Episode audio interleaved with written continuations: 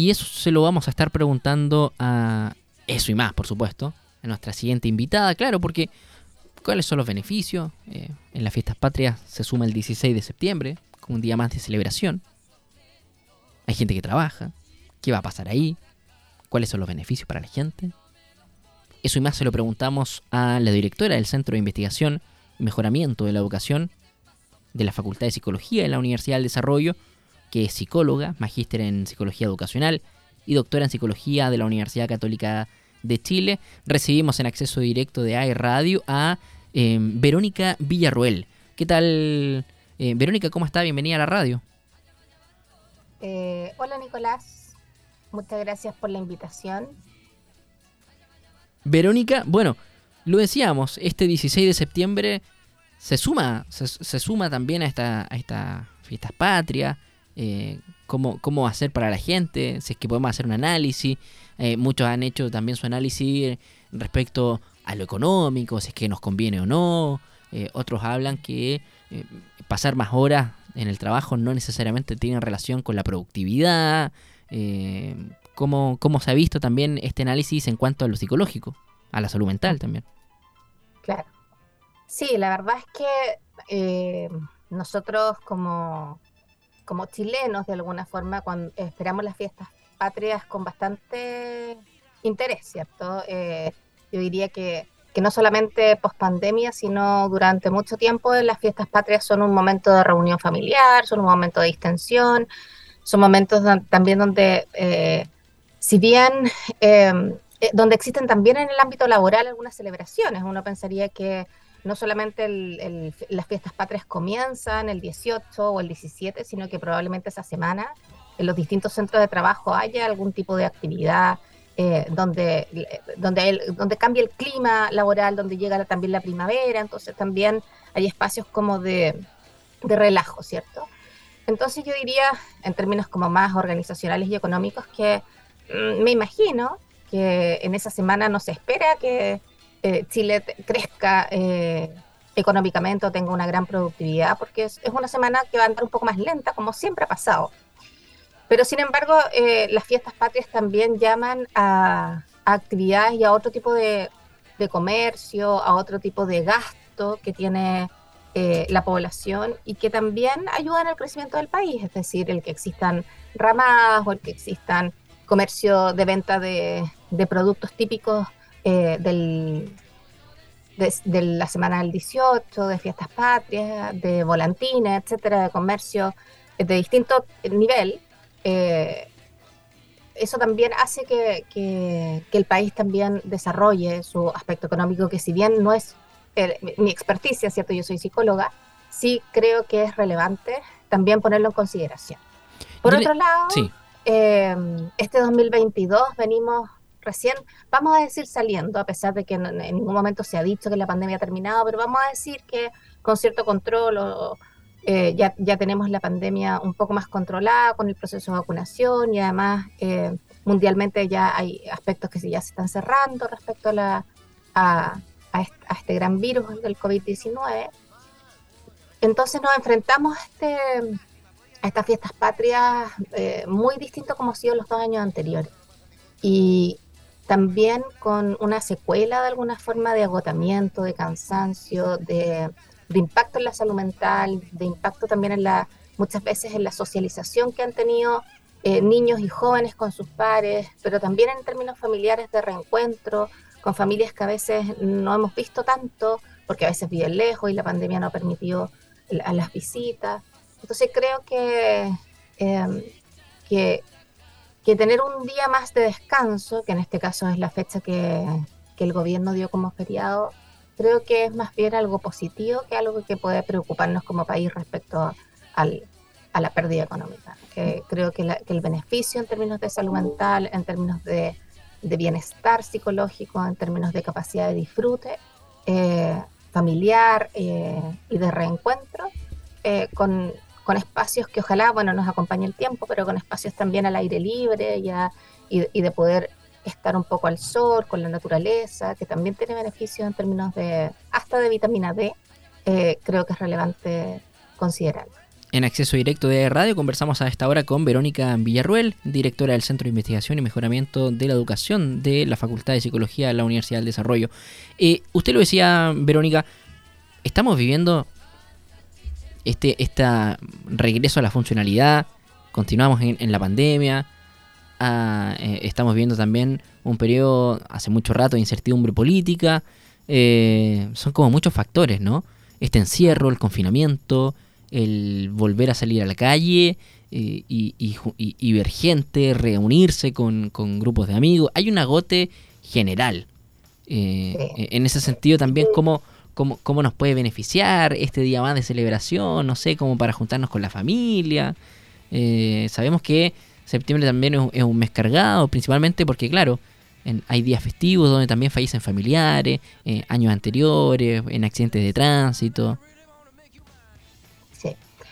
Eh, bueno, como yo decía, eh, de alguna forma eh, hay una tormenta perfecta de, de consecuencias del COVID y de agotamiento de la pandemia en términos físicos y psicológicos. Pensemos que en este tiempo especialmente, y se ha visto en todos los estudios, las mujeres sobre 40, 45 años en etapa como de crianza y etapa laboral son las que están más desgastadas con, con el encierro y con, con, tener que asumir no solamente labores eh, domésticas, sino también laborales y de crianza. Pero también eh, la incertidumbre, la inflación, el costo de vida, la guerra que partió a inicios de año, ¿cierto? Que si bien hoy día no, no, forma parte como de, de, los titulares de los diarios, sí sabemos que sigue existiendo y sí sabemos que trae muchas muertes y sí sabemos que también tiene un impacto en, en el costo de vida, eh, a pesar de estar tan lejos. Eh, el aceite ha subido, el arroz dice que, dicen que va a subir, entonces también hay mucha eh, información circundando en el ambiente que hace que estemos eh, psicológicamente siempre eh, pensando que algo malo puede venir o qué más podría pasar, entonces estamos con un espíritu también a veces negativo.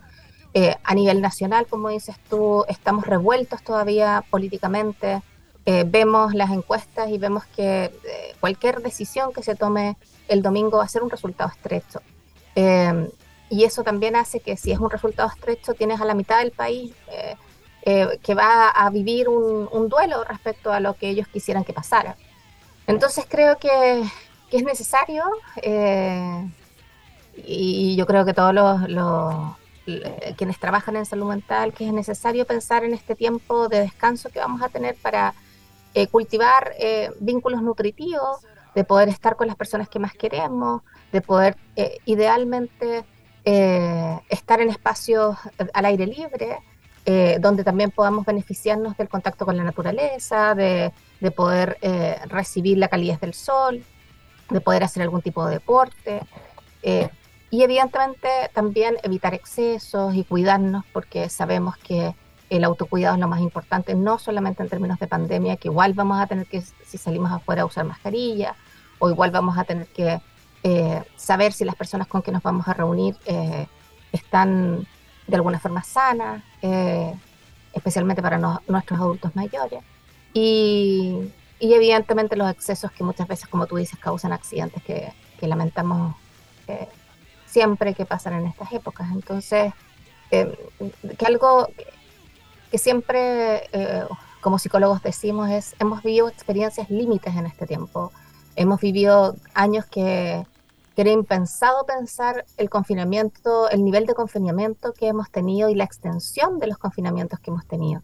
Entonces, si nosotros no somos capaces de aprender de esta experiencia, de poder valorar a las personas, a nuestra familia, a nuestros amigos más cercanos, a, poder compartir con las personas eh, que más queremos y que a veces sabemos que, que por ejemplo, los abuelos eh, no los vemos tanto y sabemos que que la vida es frágil y que hemos tenido pérdidas a lo largo de este tiempo. Entonces, qué importante es reconocer la necesidad que tenemos de establecer vínculos sanos y cariñosos con, con quienes nos rodean y poder pasar tiempo juntos. Y, eso también es un llamado muchas veces al mundo adolescente, que tiene otros intereses a veces y que mm.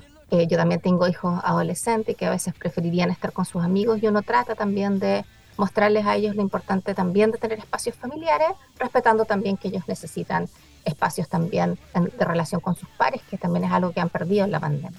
Sí, ayer lo conversaba, de hecho, justamente con, con un chofer de un Uber y qué importante que con esto de las 40 horas laborales, que me parece que hay un poco de acuerdo eh, transversal de los distintos sectores, que, me parece bien cuando es en el, beneficio de, toda la sociedad, ¿cierto?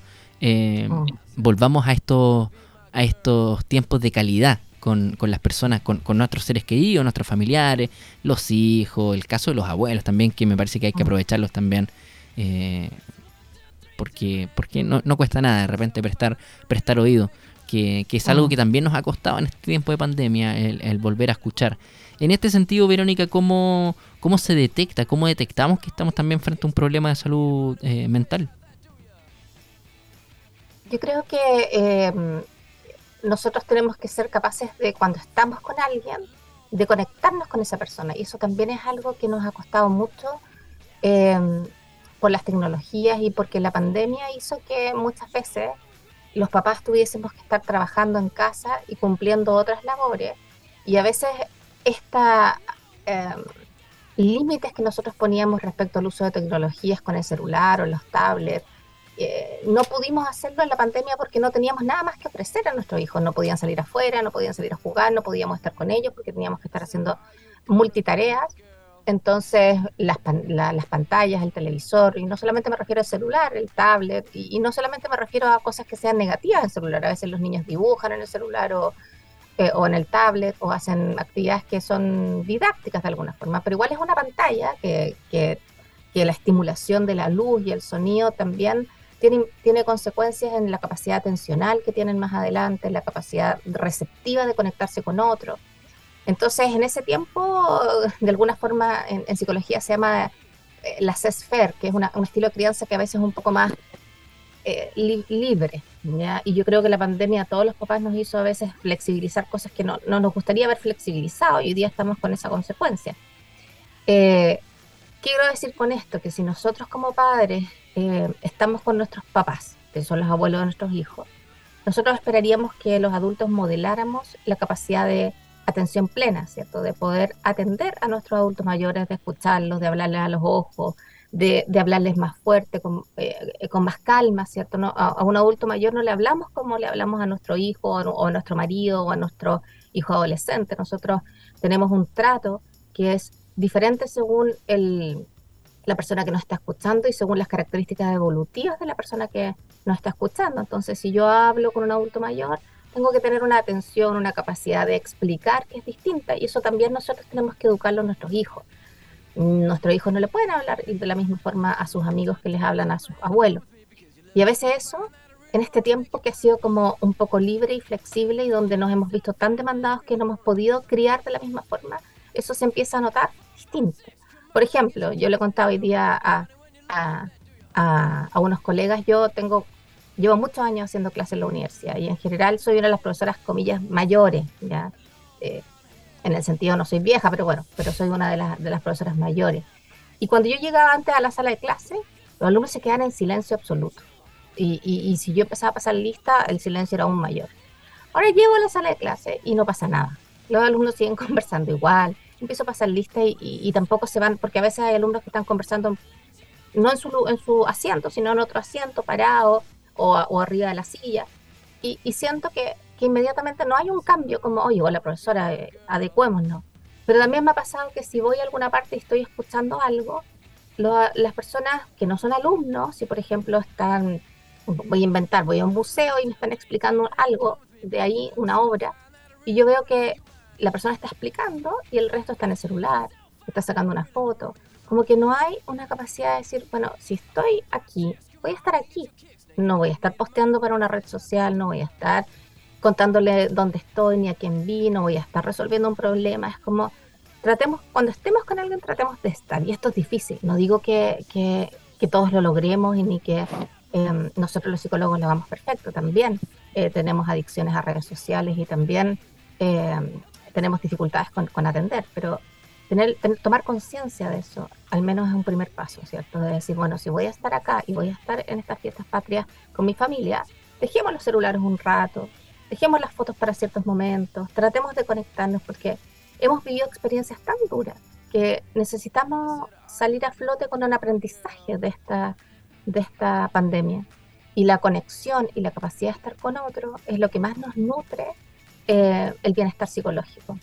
Es decir, no sé si han escuchado hablar de una, eh, española que eh, habla de neurociencias y de apego y una de las cosas que ella ha dicho, que, que todas nuestras hormonas que tienen que ver con el bienestar, la serotonina, la dopamina, y que muchas veces nosotros las ingerimos de manera externa, también son generadas por estímulos de conexión emocional con otros. Si nosotros damos abrazos, dice ella, superiores a 8 segundos, por ejemplo, o si nosotros tenemos una conexión em, de mirada con una persona y logramos conectarnos, eso genera dopamina, genera sensaciones de bienestar que son equivalentes a veces a las que nosotros podemos ingerir en un antidepresivo.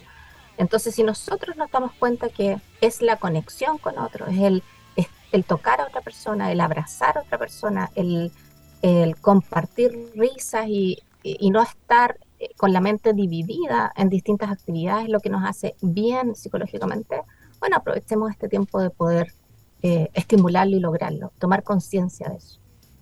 Bien, Verónica. Tu pregunta era, ¿cómo nos damos cuenta que una persona está con problemas de salud mental? Cuando no hace eso, ¿cierto? Cuando no nos mira a los ojos, cuando siempre está pendiente del celular, cuando está haciendo cosas mil cosas a la vez, cuando, eh, cuando no disfruta de la misma forma la compañía de otros, porque nosotros somos seres sociales, el ser humano necesita colaborar, compartir, estar con otras personas. Si esa persona se aísla, si esa persona eh, se esconde tras la mascarilla y no nos expresa lo que le está pasando, si, si no puede mantener una conversación, bueno, hay algo que tenemos que prestarle atención, ¿cierto? y a nuestros adultos mayores cuando dejan de comer, cuando eh, están más silenciosos, pero también están más idos, ¿cierto? Cuando uno siente que no están presentes. Eso también nos da luces de que hay algo que puede estar pasando. Bien, ahí nosotros hacíamos también este llamado, claro, a lo que significa un día más en, en, las fiestas patrias, este 16 de septiembre, pero también este, este mensaje, porque septiembre, además de ser un mes de, de fiesta, eh, nacional es el mes de la prevención contra, contra el suicidio y me parece que ahí también hay que poner, hay que poner foco. Verónica eh, Villarruel, directora del Centro de Investigación y Mejoramiento de la Educación de la Facultad de Psicología de la Universidad del Desarrollo, muchas gracias por acompañarnos en, en esta mañana de jueves 1 de septiembre acá en la radio. Bien, muchas gracias por la invitación. Que tengan una buena tarde. Muchas gracias, igual.